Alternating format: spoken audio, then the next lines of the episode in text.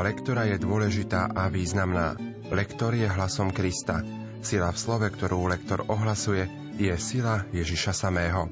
Projekt Chodte a hlásajte je pripravovaný v spolupráci s docentkou Evou Žilinekovou a profesorom Antonom Tyrolom. Príjemné počúvanie vám zo štúdia praje Pavol Jurčaga. Dnes si spoločne vypočujeme liturgické čítania z 5. nedele v období cez rok. Liturgické čítania prednáša poslucháčka divadelnej fakulty Vysokej školy muzických umení v Bratislave Veronika Smutná. Nech sa vám príjemne počúva. Izajášov úryvok sa dotýka veľmi významnej témy, ktorá má aj v našich časoch svoju dôležitosť. Je to otázka pravého pôstu, teda pravého pokánia. Prorok Izaiáš vedel, že jeho súčasníci prinášali obety a túžili pritom po skúsenosti Božej blízkosti a Božej odpovede na ich ceremoniálne obety v Jeruzalemskom chráme. Preto na základe Božieho vnúknutia napísal, že pravým pôstom je pomáhať chudobným a bedárom. Keď toto človek koná, potom môže očakávať blažený pocit správneho plnenia Božej vôle vo veci pravého kultu. Aj naše krstné kňastvo sa uskutočňuje záujmom oblížnych a konkrétnou pomocou, ktorú im preukazujeme. Čítanie z knihy proroka Izaiáša Toto hovorí pán, lám hladnému svoj chlieb, bedárov bez prístrešia zaveď do svojho domu. Ak uvidíš nahého, zaodej ho a pred svojim blížnym sa neskrývaj. Vtedy ako zora vyrazí tvoje svetlo a rana sa ti rýchlo zahojí. Pred tebou pôjde tvoja spravodlivosť a pánova sláva za tebou. Vtedy budeš volať a pán ti odpovie. Budeš kričať o pomoc a on ti povie, tu som ak odstrániš zo svojho stredu utláčanie a prestaneš ukazovať prstom a hovoriť bezbožne, ak dáš svoj chlieb hladnému a nasítiš dušu ubitú, vtedy zažiari v otmách tvoje svetlo a tvoja temnota bude ako poludnie.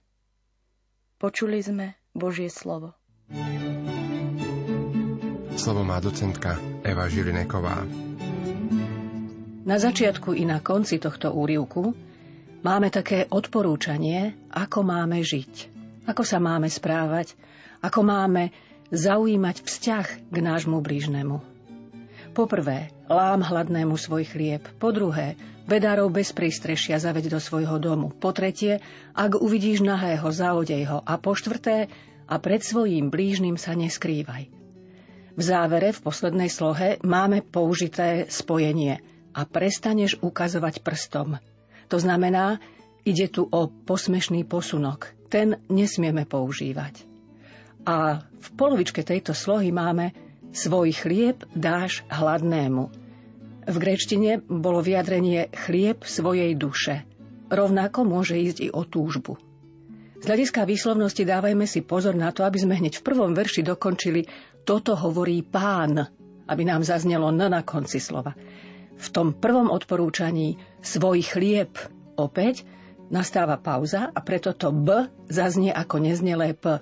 Pozor na štvrtý riadok a pred svojím blížnym, aby sme tam dodržali ten instrumentál. V tomto tvare je privlastňovacie zámeno svojím. Pred tebou pôjde tvoja spravodlivosť, opäť dokončíme to sť, a predložka v druhom verši a pánova sláva za tebou. Čiže budeš obkolesený pánom. Ak odstrániš, v tomto verši pozor na to, aby sme nepodali ak odstrániš. Tam sa nám to spodobuje na ak odstrániš a vtedy zažiari v otmách tvoje svetlo a v porovnaní a tvoja temnota bude ako poludnie.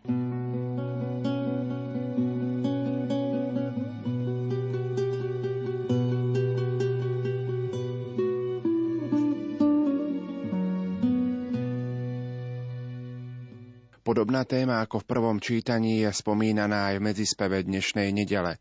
Spravodlivým zažiari svetlo v temnotách. V obľube je človek, čo sa zlutúva a rád pomáha. Tento žalm vyzdvihuje a chváli dve vlastnosti človeka. Jeho dôveru v pána a schopnosť pomáhať ľuďom. Tak sa tento žalm stáva vhodným výkladom k prvému čítaniu o správnej službe Bohu v blížnych. Spravodlivým žiari svetlo v temnotách. Spravodlivým žiari svetlo v temnotách, milosrdný, milostivý a spravodlivý. V obľube je človek, čo sa zľutúva a rád pomáha, čo svoj majetok čestne spravuje. Nikdy nezakolíše. Vo väčšnej pamäti bude spravodlivý, Nebude sa báť zlej zvesti. Jeho srdce je pevné, dôveruje v pána. Bezpečné je jeho srdce, nebojí sa. Rozdeľuje a dáva chudobným, jeho dobročinnosť potrvá na veky a jeho moc a sláva budú stále rásť.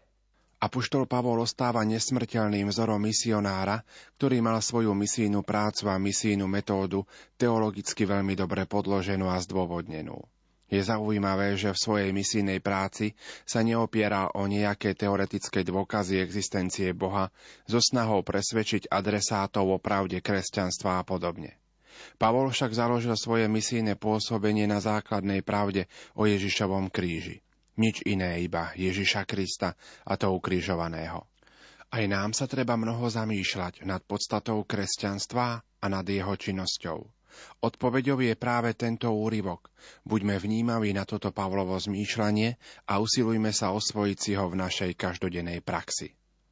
Čítanie z prvého listu svätého Apoštola Pavla Korintianom Keď som prišiel k vám, bratia, Neprišiel som k vám zvestovať Božie tajomstvo vysokou rečou alebo múdrosťou. Rozhodol som sa, že nechcem medzi vami vedieť nič iné, iba Ježiša Krista a to ukrižovaného. A bol som u vás slabý, bojazlivý a veľmi prestrašený. Moja reč a moje ohlasovanie nespočívali v presvedčivých a múdrych slovách, ale v prejavoch ducha a moci, aby sa vaša viera nezakladala na ľudskej múdrosti, ale na Božej moci. Počuli sme Božie slovo. Slovo má docentka Eva Žilineková. Na konci tohto úrivku máme dve také zvláštne spojenia. V prejavoch ducha a moci to predstavuje zázraky a vyliatie Ducha Svetého, ktoré sprevádzajú Pavlovo kázanie. Ďalšie spojenie na ľudskej múdrosti, ale na Božej moci. Teda naša viera sa nemá zakladať na ľudskej múdrosti, ale na Božej moci. A tu ide o viac ako ľudský súhlas. Tu ide o súhlas ducha. Pozor si dávajme pri vyslovovaní spojenia k vám. Ide o vyskloňovanie osobného zámena. To znamená, že tam ten úzus ten náš spôsob spodobovania neplatí. Nepovieme k vám, ale k vám. Božie tajomstvo vysokou rečou, tu máme na konci slova ou. A toto pekne využíme. Vysokou rečou alebo múdrosťou. Mne vždy to O a U pomáha k tomu, aby som sa zbavila nejakého krča v lícnych svaloch. Nič iné, opäť nespájajme nič iné. Vás slabí to je zdvojené S, pozor na to, aby sme nepovedali len jedno S. V presvedčivých, toto je dosť ťažké slovo na vyslovenie, tam sa nám to D mení na T v presvedčivých. Ducha je veľké písmeno, preto to povieme slávnostnejšie. A Božej moci takisto nie je to obyčajná Božia moc, ako to zvykneme niekedy, keď berieme meno Božie nadarmo povedať. Je to na Božej moci.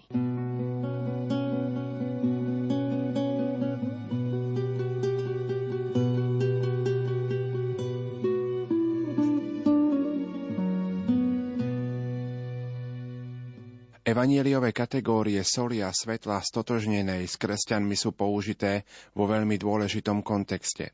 Totiž pre týmto úrivkom je v Matúšovom evanieliu uvedená reč na hore, blahoslavenstva.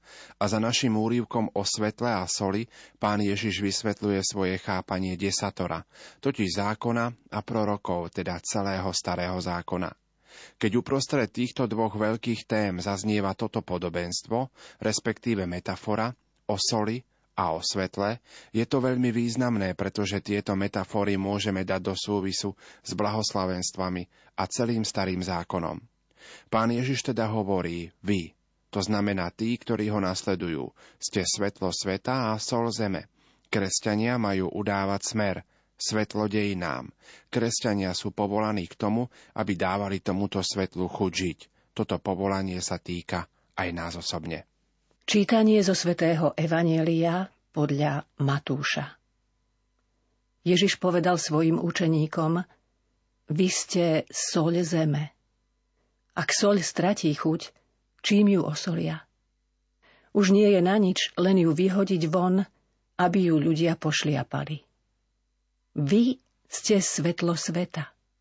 Mesto postavené na návrší sa nedá ukryť. Ani lampu nezažnú a nepostavia podmericu, ale na svietnik, aby svietila všetkým, čo sú v dome. Nech tak svieti vaše svetlo pred ľuďmi, aby videli vaše dobré skutky a oslavovali vášho Otca, ktorý je na nebesiach. Počuli sme slovo pánovo.